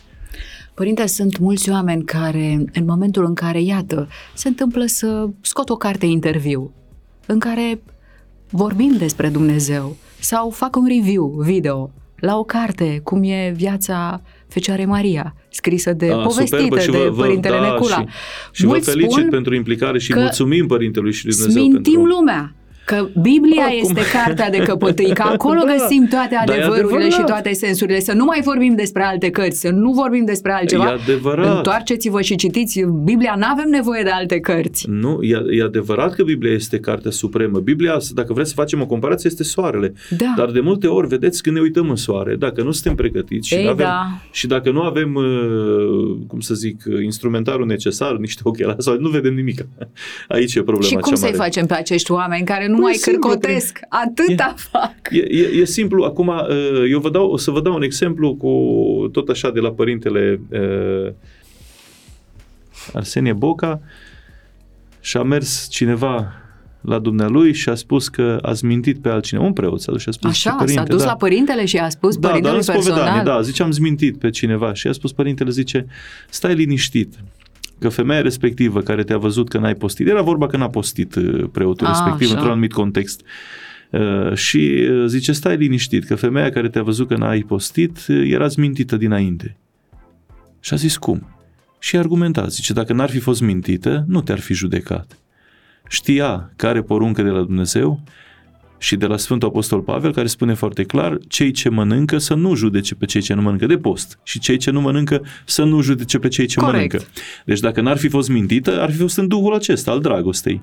Deci nu ai mintit-o tu, i-a zis, ci a fost mintită. Așa e Iată. și cu treaba asta. Acum, dacă vii și acuzi Uh, pe cineva care pune lumina pe cetate, lumina fiind însuși Dumnezeu, și să spui că sfeșnicul nu e, nu, e, nu e din aur, ci e din lut, că asta ar putea fi comparația, nu? Sfeșnicul de aur e Sfânta Scriptură, da, e indiscutabil. Da. Da. Dar asta nu înseamnă că noi nu putem să punem lumina și în vase de lut, cât putem noi, cum fac eu cu dumneavoastră într-o exact. discuție. Acum, într-o carte de, de genul cele pe care ați pomenit-o, uh, nu spune Domnul Hristos lucrul acesta. El, el ne spune să punem lumina pe cetate, într-un fel sau altul. Și uh, măsura adevărului este dată de o analiză, nu o judecată, că nu trebuie să judecăm, o analiză foarte simplă. Toți Sfinții Părinți. Și Părintele Galeriu spune, ceea ce mă zidește e de la Dumnezeu, ceea ce mă dărâmă e de la diavolul. Deci ecuația e simplă citesc cartea respectivă, mă zidește, sufletește. E de la Dumnezeu. Slavă ție, Doamne, aleluia, e lucru bun. Mă dărâmă, sufletește, e de la cel rău. Acum, Iată. acum cei care sunt zmintiți, sunt zmintiți pentru că uh, nu înțeleg această măsură a lucrurilor și pentru că societatea noastră e îndemnată la săvârșirea celui mai mare păcat prin care noi, de fapt, îl substituim pe Dumnezeu. Ne punem în locul lui, știți? Ce vreau să spun prin aceasta? Suntem în epoca în care Dumnezeu nu judecă pe nimeni. Băgați de seamă, nu e epoca judecății. E epoca dragostei, a brațelor închis, întinse pe cruce, în care Domnul așteaptă pe toți să ne îmbrățișeze, fără niciun fel de judecată. Și atunci, dacă Dumnezeu nu face judecată, cum ne permitem noi să facem exact, judecată? Exact. Adică e un păcat de care nu ne dăm seama. Ne substituim și mai mult decât ne substituim. Nu numai că ne punem mai presus de Dumnezeu, ci facem ceea ce nici El nu face din dragoste. A, va veni și vremea în care va fi vremea judecății. Să ne ferească Dumnezeu și să ne ajute, să trecem cu bine peste ea. Dar acum e, dra- e epoca iubirii. Și atunci tu când pui mâna pe o carte, o pui sub semnul iubirii și zici, păi cartea asta mi-e de folos, a, mi-e de folos și mă zidește, sufletește. Aliluia, slavă ție, Doamne! Da nu mi-e de folos, o pun la o parte, fără a judeca, rugându-mă pentru cel care a căzut în păcatul acesta. Și atunci mă păzesc de zminteală și de, de toate celelalte. Mulțumesc, mulțumesc pentru da, explicație, nu, părinte, sau așa. Nu, e o explicație, e, e, e pentru o, înțelegerea e o rațiune, asta, da, pentru e, înțelegerea e o oamenii, simplă. E cel mai simplu pentru oameni să judece. Să judece și să zică, nu e bine. Nu înțeleg atitudinea aceasta creștină da. pentru că da, e, e așa. clar, zice Atitudine Domnul Hristos, creștină. da, da tu misa toată judecata în cer și pe pământ. E da. simplu, de aici trebuie să pornim. Din conștiința faptului că avem interdicție de a judeca pe semenii noștri. Avem doar o singură directivă, aceea de a iubi și de a ne ruga pentru ei. Cine suntem noi ca să eu, nu, eu nu mi-aș putea permite, adică alt raționament decât acesta, al oricărei realități. Și asupra unui simplu pahar cu apă. Mă zidește, e lucru bun, mă dărâmă, e lucru da. rău. E, nu există cale de mijloc. O carte, o citesc, mă zidește, sufletește, e lucru bun, mă dărâmă relația, că eu știu de unde vine acum, haide să dăm cărțile pe față. Sunt anumiți frații noștri pe care eu iubesc și asta e și măsura de relația mea cu ei, uh, care săracii au, uh, au ispită de la cel rău împotriva Maicii Domnului, știți? Aici, aici da. e problema cea mare. Uh, și lor li se pare că atunci când uh, îl iubești total pe Domnul Hristos, uh, nu mai poți avea alt tip de iubire față de altcineva. Dar asta e o înțelegere greșită. Eu îl iubesc pe Domnul Hristos din toată inima, dar pentru mine Hristos e în soția mea, Hristos e în copilul meu, că așa zice Domnul Hristos. Hristos e în dumneavoastră și faptul că vin aici și stau de vorbă și vorbim despre Dumnezeu și vă spun că vă iubesc într-un Hristos, nu înseamnă că eu știrbesc dragostea față de Domnul Hristos. Uh, tot așa, faptul că iubesc pe Sfinții Bisericii, în care e Hristos și s-a demonstrat, faptul că iubesc pe Maica Domnului care mi l-a adus pe Hristos în lume, asta nu înseamnă pentru mine că știrbesc dragostea mea față de Isus Hristos. Nu înseamnă că uh, nu știu, umbresc cumva sau că, că s-ar supăra Dumnezeu pentru exact. faptul... Pentru fapt, exact. Nu, din potrivă, Dumnezeu, vedeți, vine și ne îndeamnă, zice, când ați făcut actul de dragoste semenilor voștri, mie mi-ați făcut. Păi eu iubesc pe Maica Domnului pentru că îl iubesc pe Domnul Hristos și pentru că ea mi l-a adus pe Domnul Hristos în lume. Eu îl iubesc pe Sfântul Vasile, pe Sfântul Ioan, pe toți sfinții. Îi iubesc pe sfinții din viața mea, că sunt sfinți în viața mea și cu unii sta de vorbă și așa. Exact. și îi iubesc pentru că ei mi-l aduc pe Dumnezeu în sufletul meu și în viața mea. Și nu mijlocesc ei la Dumnezeu? Și mijlocesc la Dumnezeu prin, prin viața atunci... lor, prin rugăciunile lor, prin da. trăirea lor. Dar asta nici de cum nu înseamnă că împietez oarecum. Da. Iubirea nu este o relație Uh, cum să zic, uh, sau o realitate, nu relație, asta mi era cuvântul, nu este o realitate care, care trebuie lipsită de orice tip de relație. Nu ci o situație foarte egoistă, rigidă și strictă. Doar eu și Dumnezeu. Exact, nu, exact. nu se poate să iubești pe Hristos dacă nu iubești pe oameni, pe, pe oamenii pe care îi vezi. Uh, și există ispita aceasta în care atunci când uh, nu, nu pot fi explicate anumite trăiri, anumite uh, adevăruri din viața Maicii Domnului, care uh, nu sunt altceva decât daruri supraomenești primite ca recompensă și ca semn al dragostei lui Dumnezeu, uh, cum e de fapt și în cazul sfinților, cu moaștele, în cazul unor icoane făcătoare de minuni, deci anumite realități care nu pot fi demonstrate și dovedite rațional, așa, atunci ele sunt resprinse și sunt uh, Uh, cum să, cum să zic, acuzate, într-un fel da, sau altul. Da. Uh, de, aici vine, de, aici, de aici vine toată problema. Dar vă spun o treabă, nu trebuie să ne tulburăm, pentru că mai devreme sau mai târziu, iubirea lui Dumnezeu și dragostea Maicii Domnului și a Sfinților e atât de mare, încât va copleși orice urmă de îndoială îndoială care de multe ori naște fără să ne dăm seama răutate și finalitatea este aceasta, că iubirea și credința vor birui orice răutate până la final. Deci nu trebuie să ne facem problemă. Noi avem un singur rol, de a ne ruga pentru ca și ceilalți frații ai noștri să ajungă la dimensiunea aceasta de trăire a dragostei. Că atunci când iubești, nu mai poți să te împiedici la anumite amănunte pe care nu le poți explica rațional. Dacă nu se întâmplă Așa. ca omul să ajungă să trăiască planul ăla A, numai al lui Dumnezeu grele vreți să-mi puneți pentru, pentru el. Se întâmplă de multe ori pe patul, pe patul de moarte, da. ca sufletul să plece în brațele Domnului, pentru că omul s-a întors, pentru că a recunoscut. Da, în da. ultimul moment al vieții lui. Aici Două minute mai da, sunt da. și pleacă în împărăția lui Dumnezeu. Dar se întâmplă și unii care nu, nu trec prin asta. Da, Ce e se regretabil. întâmplă? Ce se întâmplă cu acele suflete? Acele suflete care nu se întorc. Care nu se Dumnezeu întorc. încă mai, mai dă o șansă. Vedeți, judecata de după moarte este judecată particulară, se numește așa, și nu e definitivă și irrevocabilă, ca la judecător. Adică nu, e definitiv și irrevocabil. Gata, aici ai rămas. Nu. Există, de aici e și preocuparea aceasta a noastră, celor care rămânem în viață, de a face rugăciuni, de a-i pomeni, de a face milostenie în numele celor care, dragi ai noștri care au plecat acolo, chiar dacă știm despre ei că uh, au fost oameni buni. Și nu ne punem, eu cel puțin nu îmi pun îndoială despre bunicii mei care au plecat și despre cei pe care îi cunosc că, că nu sunt în rai. Poate că nu ar fi pe treapta cea mai de sus, pentru că vine în alt preasfințul Bartolomeu și explică foarte frumos că și în iad și în rai, după cuvântul Domnului Hristos care zice în casa tatălui meu multe locașuri sunt, deși în rai și în iad, iad sunt mai multe trepte existențiale. zice în altul Bartolomeu că în rai unii sunt ca la un examen, unii sunt de 5, alții de 6, de 7, de 8, alții sunt premianți și olipici sfinții care sunt de 10 prin excelență. Uh, și în contextul acesta, uh, biserica noastră este formată din biserica luptătoare, a celor care luptăm pentru mântuire și biserica biruitoare, a celor care au biruit. Ei, în biserica biruitoare, sigur, sunt sufletele celor dragi ai noștri despre care nu avem niciodată certitudinea pe ce treaptă sunt, unde sunt și cum sunt. Dar noi avem credința și încredințarea de la Dumnezeu că încă nu-i nimic totul pierdut, chiar dacă ar fi suflete de genul acesta care, să zicem, nu s-au întors la pocăință sau nu putem da. să știm nici, niciodată relația dintre om și Dumnezeu, dincolo de toată discuția pe care o avem. Dar să admitem că uh, sunt și suflete care nu se, nu se pocăiesc și nu își schimbă viața măcar în ultima secundă și nu le pare rău de ceea ce au făcut.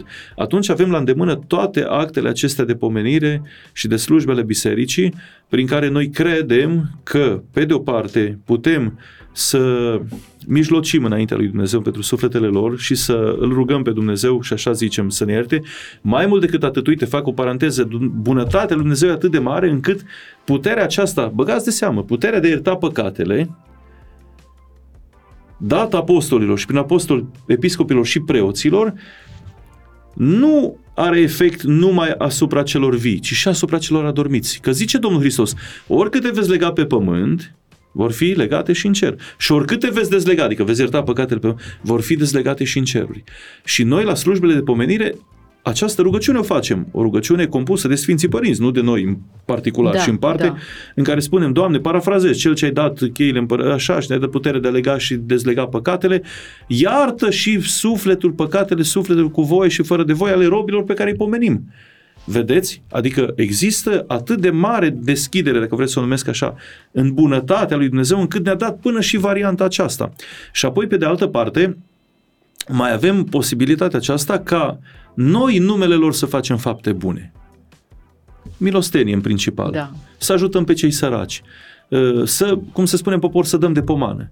E o practică care e foarte, foarte binevenită și care, practic, vedeți, nu e altceva decât dumneavoastră nu mai puteți, că sunteți acasă, să zicem așa, dar eu pot să vin aici la locul de muncă și să spun în numele doamnei Florentina, uite, vă fac un dar dumneavoastră. Da, înțeleg. Și e primit darul. Da. Deci asta e. Tot acest demers se, se întâmplă până la judecata universală, judecata de apoi, cum o numim noi, acolo când verdictul va fi irevocabil și definitiv, zic Sfinții Părinți, adică uh, cei o parte de-a dreapta, alții de-a stânga, împreună cu Dumnezeu sau în întuneric împreună cu, cu cel rău. Să ne ferească Dumnezeu ca să fim de-a stânga, că nu ne dorim. Nici pentru noi și nici pentru cei dragi Da. noștri. Și de fapt asta e lupta pe care o ducem, să fim și noi de dreapta. Cum zicea înaltul Bartolome, să luăm și noi cinci măcar dacă, la examen. Nu în fi de 10, Da. dar măcar, Nota de trecere. măcar nota de trecere, da. Părinte, avem impresia că, că cei răi câștigă repede bunăstarea. Aveți impresia asta? Oamenii despre asta vorbesc? Acum depinde, doamna Florin, la ce ne referim când, când spunem bunăstare. Am avut și eu impresia asta în Așa, tinerețe. Până așa. când m-a îndemnat un părinte și a zis, ia fă un exercițiu de sinceritate și cu care dintre ei ai vrea să înlocuiești viața ta? Să știți că cu niciunul. Iată. da. Da. E un exercițiu pe care îl, eh, pe care eh, îl îndemn să-l facă absolut toți cei care au ispita aceasta privind în stânga și în dreapta și părându-le se că viața celor care nu sunt pe Mhm. calea lui Dumnezeu e mai bună decât a lor. Și veți vedea că automat, dar cu toate, adică în modul cel mai cinstit, nu numai cu conturile și cu mașini, nu, cu toate grijile, cu toate Cu toate, greutățile, cu toate. cu toate neînțelegerile, Chiar cu dacă toate... nu le știm, ar Da. trebui să le bănuim. cu toate dușmăniile, cu toate Mm. uh, lipsurile, cu toate citațiile, cu toate celelalte. Da. Și am zis, nu, Doamne, îți mulțumesc, nu vreau. E bună crucea pe care mi-ai dat-o. Uh, Aceasta e soluția, de a ne împăca cu viața noastră și cu noi înșine, pentru că dacă avem conștiința faptului că Dumnezeu ne iubește atât de mult încât niciun fir de păr nu se mișcă din capul nostru, atunci nici nu ne mai interesează ce face celălalt sau cât are sau cum are sau ce nivel de bunăstare, că bunăstarea aceasta e doar aparentă. Adică materia este doar, uh, cum să zic, bunăstarea materială în sine, că la asta ne, ne referim. Uh, E doar o poleală care acoperă un suflet trist de cele mai multe ori. De ce spun lucrul acesta? Spun pentru faptul că sufletul e de natură spirituală, bunăstarea e de natură materială. Niciodată, niciodată în mod real, nu vei putea satisface, științific vorbind, o realitate spirituală cu una materială. Materială. Por, poți doar să o păcălești. Păcăleala știți cât ține? O zi, două. Cea mai scumpă mașină din lume.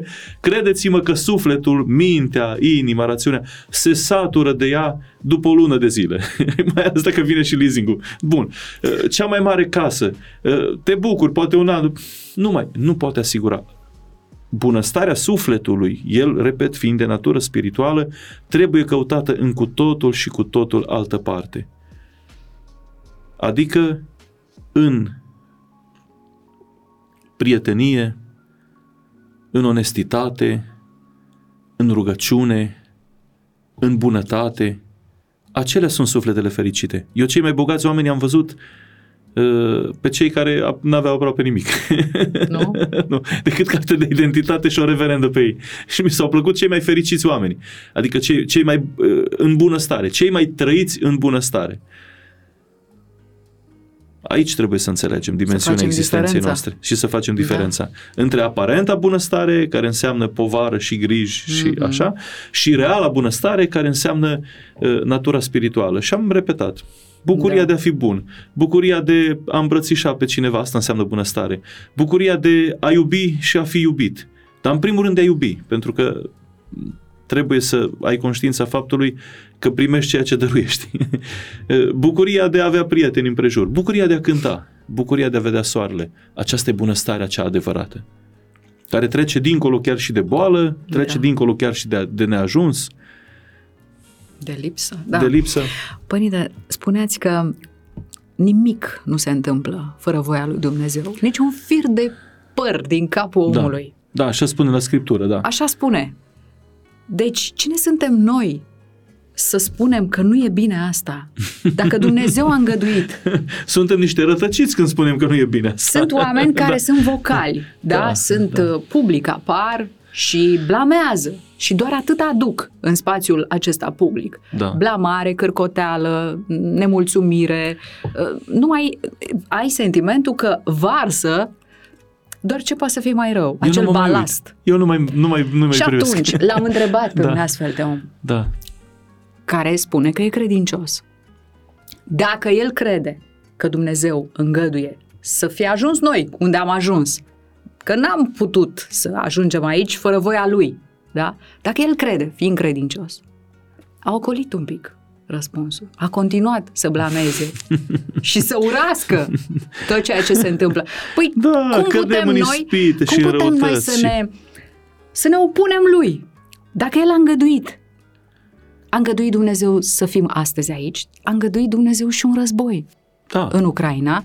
slavă lui și- Dumnezeu, să știți că eu, eu îi Dar cum mulțumesc. putem, pentru- că oamenii nu pot înțelege asta, să dăm slavă să dăm slavă lui Dumnezeu pentru orice bine și orice rău lucru care se întâmplă. În momentul în care noi avem conștiința de sine, a smereniei, adică să, ce v-am explicat, să fii Exact. conștient de cât meriți, în momentul respectiv poți să dai slavă lui Dumnezeu, pentru că dacă ar fi după meritele noastre, doamna Florentina, dacă ar fi după meritele noastre, ar trebui Dumnezeu să piardă lumea, nu să fie un război să sau piardă două. lumea.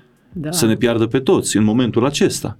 Dar nu după meritele noastre, ci după bunătatea lui Dumnezeu. iubirea și atunci, lui în pentru momentul în lume. care vedem și câte o sincopă de genul acesta, uh, în care nu e așa cum ne-am dori, și în plan personal și în plan colectiv, social, trebuie să zicem cu părintele Arsenie Boca, care ne-a dat un exemplu extraordinar în momentul în care uh, gândiți-vă că a fost închis pe nedrept de comuniști, avea un dar de la Dumnezeu încât uh, la înmormântarea mamei lui a plecat din închisoare, l-a văzut tot satul că a fost că a participat la înmormântare până când au ajuns telegramele la București, a intrat toată securitatea și acum e un semn de întrebare asupra dosarului, că nu s-a elucidat cum.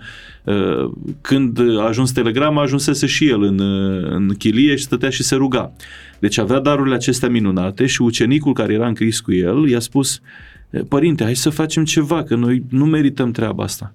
Și l-a mustrat părintele Arsenie și i-a spus niciodată în viața ta să nu spui că nu meriți. Mai rău decât atât merităm. Ei, ce ziceți de treaba asta? Aici e trăirea autentică a Sfinților. A avea conștiința faptului că o minune este binele din viața noastră și că el este zâmbetul și reflexia bunătății lui Dumnezeu în viața noastră. Familia, faptul că mai putem să, iată, să avem o emisiune, că putem să vorbim despre Dumnezeu, că putem să ne deplasăm, că avem ce să punem pe masă, că avem cu ce să ne îmbrăcăm, că ne întâlnim cu prietenii. Acestea toate, viața noastră în sine e o minune pe care Dumnezeu o face din darul său, nu pentru că îl merităm noi sub o formă sau alta. Psalmistul David avea și el conștiința aceasta smerenie în care zicea dreptatea mea este ca o cârpă lepădată înaintea lui Dumnezeu. El care spune că s-a oprit în fiecare zi de șapte ori să-L laude pe Dumnezeu. Deci cât era de împărat și câtă treabă avea ca, ca împărat, a împărății, avea timp de șapte ori pe zi să facă slujbă lui Dumnezeu. Ei, de câte ori facem noi, doamna Florentina? Și el, împăratul David, spune, toată dreptatea mea înaintea lui Dumnezeu este ca o cârpă lepădată. Vedeți? În momentul în care aveam, am avea conștiința aceasta a realității, adică cu alte cuvinte, în momentul în care am fi realiști de situația noastră, păi despre ce vorbim în lume? Da. Despre ce vorbim în lume? Ce, ce dreptate avem noi în lume? Ne, eu, eu mă mir că mai răsare soarele și atunci mă bucur în fiecare zi. Nu mă mir că e război acolo sau că e dincolo sau că, nu știu, copiii nu-i mai ascultă pe părinți sau că Așa. uh, se mai întâmplă nu știu și câte și mai câte sau că sunt droguri, consum de droguri la, uh, la 12 ani în școli. Mame Păi- de 12 ani. Da, păi atunci mă mir că mai răsare soarele, doamnă Florentina, pentru că noi suntem un, un tot unitar.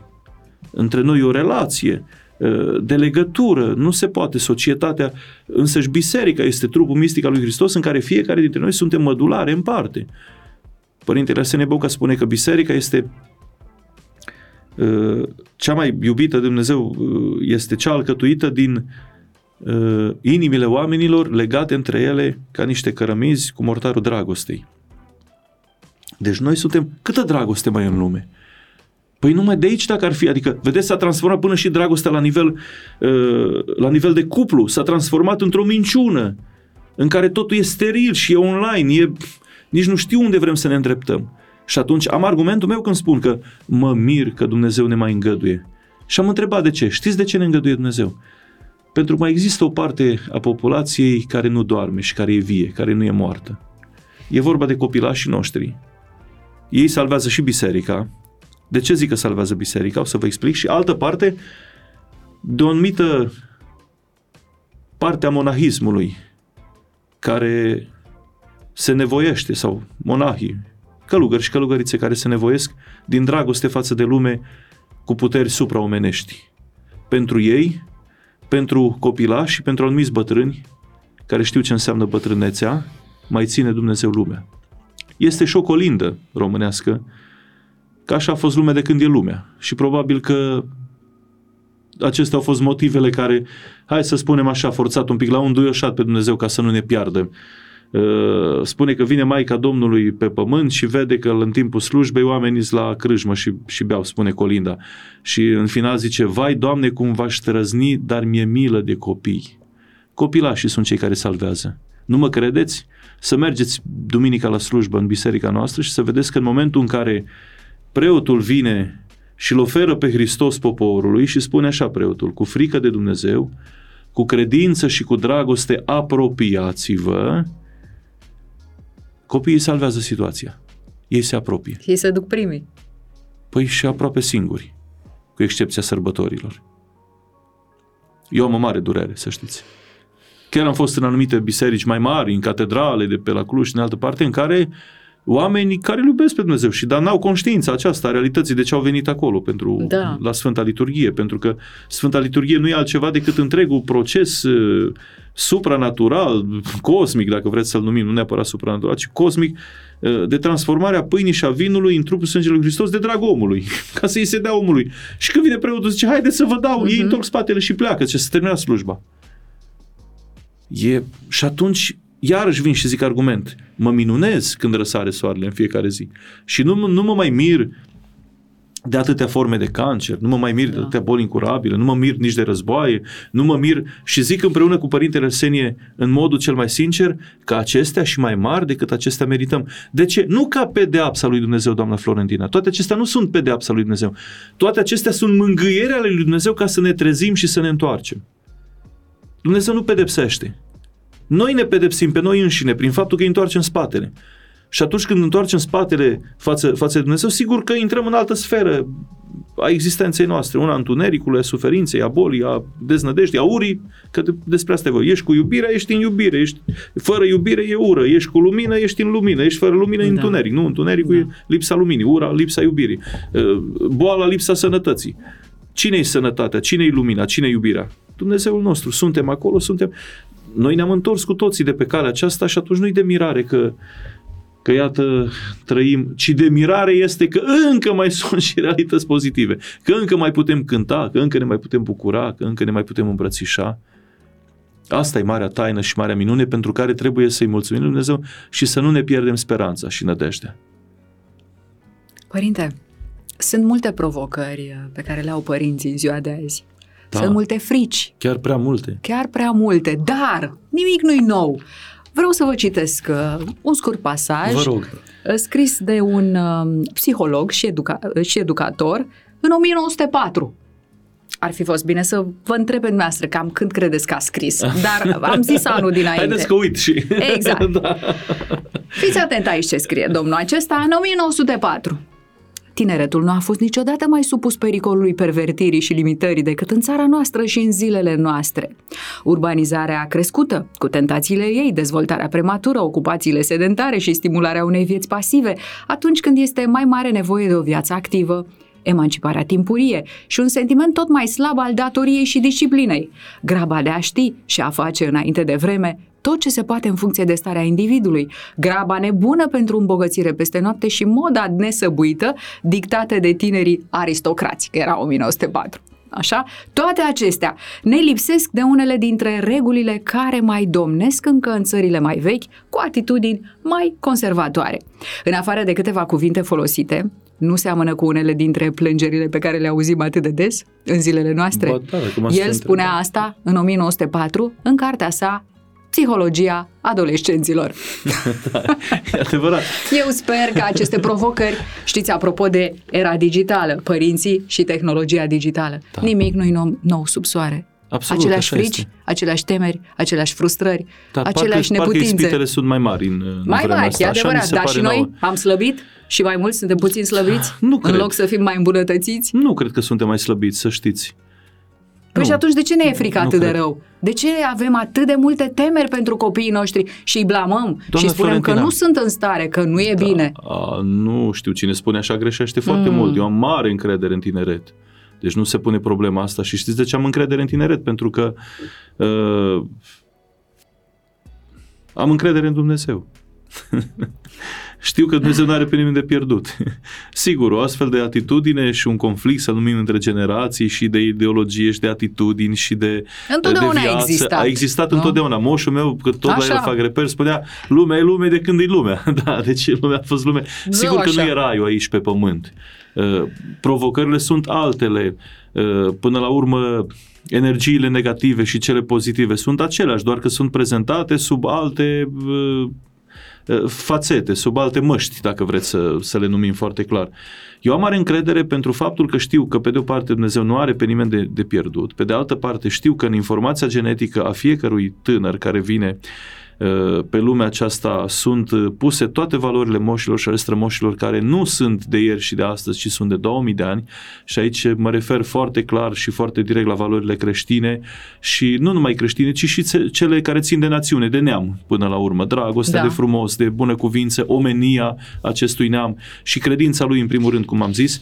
Mm, Toate acestea există în informația genetică. Acum diferența o face realitatea în care sunt stimulate ca să rodească și să apară așa, sau realitatea în care nu sunt stimulate și sunt uh, întreținute sau sunt uh, uh, puse în, în prim plan valorile mai puțin importante sau negative, dacă vreți. Nu știu că valoare negativă e corect da, spus. înțeleg. Uh, non-valorile, hai să le, să le vorbim foarte, foarte clar. Și aici intervine datoria noastră a părinților. Uh, sigur, și eu în familie am o discuție, mai ales cu adolescenta mea, în care mi se spune că trăiește în lumi paralele. În familie sunt anumite valori, în societate sunt promovate alte valori. Și am zis, tu le alegi pe care crezi că te zidezi sufletește. Și a dat seama până la urmă că nu zidezi sufletește așa de mult cele din societate. Așa a fost și în 1904, când ați citit. Absolut. Așa a fost de când e lumea. Dar rolul nostru de părinți este crucial în toată povestea aceasta. Adică și se rezumă la capacitatea noastră de a ține calea lui Dumnezeu. A, că așa fac colegii, așa fac. Nu mă interesează cum fac colegii. Eu spun cum trebuie să faci înaintea lui Dumnezeu, nu înaintea mea. Uite ce ne spune Dumnezeu. Asta ne spune. Uite, moșul meu a făcut bunica așa, bunicii au făcut așa, eu am vorbit așa, eu am vorbit așa. Vă dau un exemplu foarte clar. Limba română. Eu sunt intransigent și, și eu greșesc, nu o stăpânesc. Oricât o iubesc de mult și așa, dar nu o fac în mod voit. Și atunci am luat atitudine foarte clară. Mie nu-mi scrii pe Facebook KMF. Îmi scrii ce mai faci. Păi de ce? Pentru că așa a scris moșul, așa a scris tata, așa scriu și eu, așa trebuie să scrii și tu. Acestea sunt valorile. Dacă vrei să te încadrezi în familie, dacă nu, ai o problemă și oricum în familie nu prea... Dacă te, te excluzi din familie, te autoexcluzi pe tine însuți, deci n-ai cum să faci treaba aceasta. Deci trebuie intransigență. Păi de ce trebuie să mergi la biserică? Trebuie să mergi la biserică pe măsura vârstei tale. Cea mică de 5 ani mergi 10 minute, dar mergi la biserică. Cea mare de 20 de ani mergi două ore, nu două ore jumate, cât stă unul de patru, sau nu, merge o oră și jumătate. Dar mergi la... Păi de ce? Pentru că acestea sunt valorile noastre. Și trebuie, pentru că așa a mers bunicul, așa a mers bunica, așa a mers neamul de 2000 de ani și așa trebuie, vor trebui să meargă și copiii tăi. Vedeți? Asta înseamnă a ține calea lui Dumnezeu. Și de acolo încolo, celelalte sunt valuri care vin și trec. În altul Bartolomeu, că tot pe dânsul citesc, spunea că noi părinți avem datoria aceasta de a învăța pe copii modul de a trăi. Pentru că moda este trecătoare. Moda vine și trece. E ca în vestimentație. Acum e într-un fel, anul da. viitor nu e mai bun asta, nu mai e la modă. Așa e și cu viața în complexitatea ei. Există o modă. De a sta pe gadget, de a face nu știu ce, de a, de a nu, nu. Modul de a fi e un mod care înseamnă a te păstra în matca ta de originalitate și de, și de origine, care se referă la, la, da. la părinții tăi, la bunicii tăi, la tot neamul tău. Și mai mult decât atât, vă spuneam că am încredere pentru realitatea aceasta, în care rolul nostru este foarte important ca părinți, să stimulăm informația genetică venită de peste 2000 de ani în ființa noastră și, pe de altă parte, rolul nostru ca părinți pe care trebuie să-l conștientizăm foarte, foarte, foarte, foarte tare este acela de liant între noi și Dumnezeu. Și acesta se face în taină. În special mamele, trebuie să pună în aplicare această putere supranaturală, zic de data aceasta pe care o au, aceea de a se ruga pentru copiilor. Părintele Arsenie Boca spune foarte clar, e mai de folos să vorbești cu Dumnezeu odată decât cu omul de 100 de ori. Da. Cât adevăr în lucrul acesta. Părintele vrea să-i spună adolescentului, fă așa, nu faci asta, nu faci... Și adolescentul, în mod natural, în, în, în războiul său psihologic de independență, zice, cine-i tata să-mi spună mie, că și eu sunt bărbatul, sunt chiar mai puternic. Cine-i mama, arăt mai bine decât ea, uite, sunt mai tânără, mai frumoasă, mă învață pe mine ce să facă. Nu. Șapte ani de acasă sunt șapte ani de acasă, acolo sunt bazele. Apoi sunt uh, cât se poate, cât ni se permite învățăturile, iar restul, cel puțin după 18 ani, doar la cerere sfatul. Cine suntem noi? Și atunci ce ne rămâne, doamna Florentina? Știți ce ne rămâne? Un exercițiu pe care l-a făcut doamna Mariana Trifa cu copilul ei. O doamnă doctor iubită de aici din București, așa. Așa. Care a ajuns la un moment dat, ca și cu orice adolescent, cum am ajuns și eu, așa, pe la anumiți părinți să se roage pe la asta și răspunsul a venit de la o maică care stă undeva în, în munții neamțului, mi se pare, în sihăstrie, singură, într-o pădure și, și a zis, de ce veniți la mine? Ce pot eu să fac? Păi și unde? Nu mai știu unde să mă duc. La Maica Domnului. Du-te la Maica Domnului. Și eu de atunci, să știți, îi trimit pe toți prietenii mei și rezultatele sunt extraordinare la Maica Domnului. Când nu mai știu ce să facă, la Maica Domnului. Și îi spun, du-te așa și spune, și tu ești mamă. Așa e. Maica tu și tu ești mamă. Eu nu mai pot. Dar tu, spre deosebire de mine, tu ești mama lui Dumnezeu. Ai anumite puteri, ai anumită poziție, ești lângă tronul ceresc, ți-l las în brațele tale, eu nu mai știu ce să fac. Și atunci răspunsul și mângâierea vine și se întâmplă minuni, să știți. În viața mea s-a întâmplat minuni. Mărturisesc public acest lucru. Când m-am dus la Maica Domnului la Nicula și am zis, Maica Domnului, nu mai știu ce să fac, nu am ce să... Nu. Dar ce provocări aveați, pot. părinte, atunci? He, Ce se he, vreți să întâmpla? vă spovedesc public acum? Un pic doar să ne Păi spuneți. Antonia vrea să plece în Statele Unite. Așa. Nu că sunt împotriva, eu nu sunt împotriva Statelor Unite, Doamne, dar mi se rupea sufletul că vrea să plece departe. Fiind uh, mică și adole- până la adolescență a cântat folclor împreună cu mine și n-am fost de acord. Și am zis, uh, bine, dacă vrei să, să cântăm. După aceea, când a început să înflorească, a zis, a, muzica anacronică, așa ceva, nu Da, se poate, da, ești da, depășit, da, da. ești... Bine, sunt depășit, dar e modul meu de a fi, modul neamului meu de a fi. Și sigur că toate acestea sunt dureroase în suflet, adică n-au fost încercări grave, uh, să zic așa. Bun, după aceea vine perioada adolescenței, cu îndrăgostiri, cu toate ce... Ce poți să faci? Întrebare. Tot răspunsul dau. La Maica Domnului. La Maica Domnului. Te duci la Maica Domnului și zici, Maica Domnului, eu nu mai știu ce să fac. Și a făcut Maica Domnului. și a făcut slavă ție, Doamne Nu e Iisuse. grabnic ajutătoare. Dăm, dăm slavă lui Dumnezeu. Dăm slavă. Bine, te duci la Domnul Hristos, te duci la, la, la oricine. Cere ajutorul celui care știe că are putere și poate. Se spune că nu există în lumea aceasta om care să-i fi cerut ajutorul Fecioarei Maria și să nu primească răspuns într-un fel sau altul. Deci, iată, nu atât îngrijorarea noastră, nu atât judecarea tineretului, nu atât arătarea cu degetul, nu astea sunt importante, nu atât cuvintele uh, de, de reproș Da. și de, de acuzare și de toate cele. Nu, ei oricum sunt într-o debusolare totală. Gând- vă- Gândiți-vă câtă ispită vine numai prin gadgeturile astea pe care o văd și pe cea mică și așa. Cine poate să facă? N-ai cum ca părinte să controlezi. Nu poți controla. Și atunci pui în lucru lucrarea credinței. Pui în, luc- în lucrare credință și te duci la Dumnezeu și te rogi pentru ei. E cel mai mare lucru în calitate de părinte pe care poți să și trebuie să-l faci. N-ai cum altă soluție. Nu se poate altfel. Și rezultatele vin.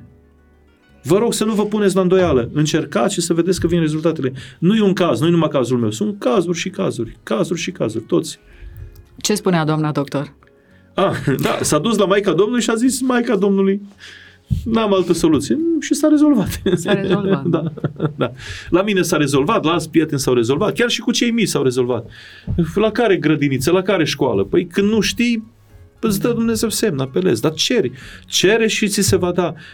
Dumnezeu și Maica Domnului și Sfinții sunt de o noblețe extraordinare. Ei nu invadează intimitatea sufletească a omului, decât dacă deschizi ușa sufletului și ceri. Și o deschizi cu dragoste și cu o lacrimă, dacă trebuie. Și atunci o deschizi și vine Dumnezeu și ți arată. Dar dacă o ții închis, o știu eu, Da, mă- ce da, Dumnezeu da, cu te- da. Vedeți, aici e problema cea mare a societății noastre. A faptului că noi avem o credință care nu e lucrătoare. Vine recensământul și cine? Da, sunt credincios, da, cum, ești așa, perfect, nicio problemă. Dar dacă îl întreabă, credința ta lucrează? Păi nu, Dumnezeu e cu treaba lui, eu cu treaba mea. Nu e adevărat. Dumnezeu e suflarea mea, e respirația mea. Suntem împreună lucrători. Omul este împreună lucrător cu Dumnezeu la planul de mântuire a lumii, că despre asta vorbeam. Așa este. Mulțumesc tare mult, părinte. și, nu-i de la mine sincer, nimic, să știți. aș vrea la un moment dat să vorbim despre puterea asta supranaturală a mamelor. Da? Și atunci când ea se diminuează sau când mama are sentimentul că nu mai poate, că nu mai ține de ea, unde e puterea aceea păi v-am spus cea deja. mai importantă? La exact. mama, la Maica mama, Domnului. mama tuturor, da. Aș vrea ca noi toți să înțelegem asta. Că Uh, putem să facem Doamna asta. Florentina, de înțeles e, e ușor de înțeles, dar bucuria cea mare Să o este a trăim. experienței, da, a trăirii. Da. Și eu îndemn pe toți să, să aibă experiența aceasta. Cu credință și cu dragoste. Sunt două elemente foarte, foarte clare care că nu te poți duce să o ispitești pe aia. să văd ce poți face, Maica Domnului. Nu, asta e o brăznicie, știți? Dar te duci cu credință și cu dragoste. Ești mamă ca și mine. Nu, nu am un copilaș, îmi doresc. Da. Prietena noastră, Carmen, de la Cluj, Așa? a făcut toate demersurile medicale pe care putea să le facă o mamă și a venit și era supărată că nu mai venea copilașul. Și am zis, n-ai vorbit cu cine trebuie. Ce doctor știți, părinte? Doctorul suprem. Unde? La Nicula. Nu te costă nimic. Te duci și spui, cu lacrimi în ochi, cu durere în suflet, mamă, ești ca și mama mea, ești... Și eu vreau să fiu mamă ca și tine. Știi ce înseamnă. Dacă mi-e de folos și spre mântuire, așa. Și a venit după două săptămâni și a spus că, într-adevăr, a făcut Maica Domnului o minune. Și n-a făcut numai una, că a mai făcut încă una după aceea. Adică se întâmplă zilnic, nu sunt, nu sunt realități de habotnicie. Exact. Sunt realități exact. trăite de, de viață palpabilă și concretă. În, trebuie doar să le accesăm, nu cu credință și cu dragoste. Sunt două elemente. Nu e atât de greu. Părinte, am început Da. bine 2024. Da, Zău sper. Așa. Mulțumesc tare mult. Eu vă mulțumesc. îmbrățișez Cum și să nu- sper, sper să ne revedem curând într-o conferință cu public. Vai de mine, dar poate că e prea mult pentru mine păcătos. Ce să zic, eu, eu îmi doresc lucrul acesta, să știți, și mai ales așa într-o companie cu dumneavoastră, m-ați ajutat foarte mult și m-ați inspirat, pentru că aveți un dar de la Dumnezeu cu totul și cu totul excepțional de uh, a deschide, să zic așa, tainele trăirii sufletești a fiecăruia. Am văzut asta și cu alți interlocutori, numai cu mine. Și nu vă laud pe dumneavoastră, laud pe Dumnezeu de data aceasta pentru frumosul dar pe care vi l-a dat și în contextul acesta sigur că mă interesează o astfel de colaborare, dar Să mă fie tem, de folos. Mă tem să nu fie prea mult pentru mine un pic, da. Vă stau la dispoziție. Vă mulțumesc tare mult, vă îmbrățișez, să fiți sănătos și mai suplu așa Să cum vă rămână. doriți. Da, da, da, să, La fel, să, să lăudăm pe Dumnezeu din Amin. dumneavoastră în momentul în care o să vreți să fie așa. Da? Da. Toate cele bune, părinte, pe curând! Sărut mâna, vă mulțumesc. Cam mult. atât pentru astăzi, doamnelor și domnilor, ați fost la Intervie Vista Podcast. Toate cele bune, pe curând! Zunivers Podcasts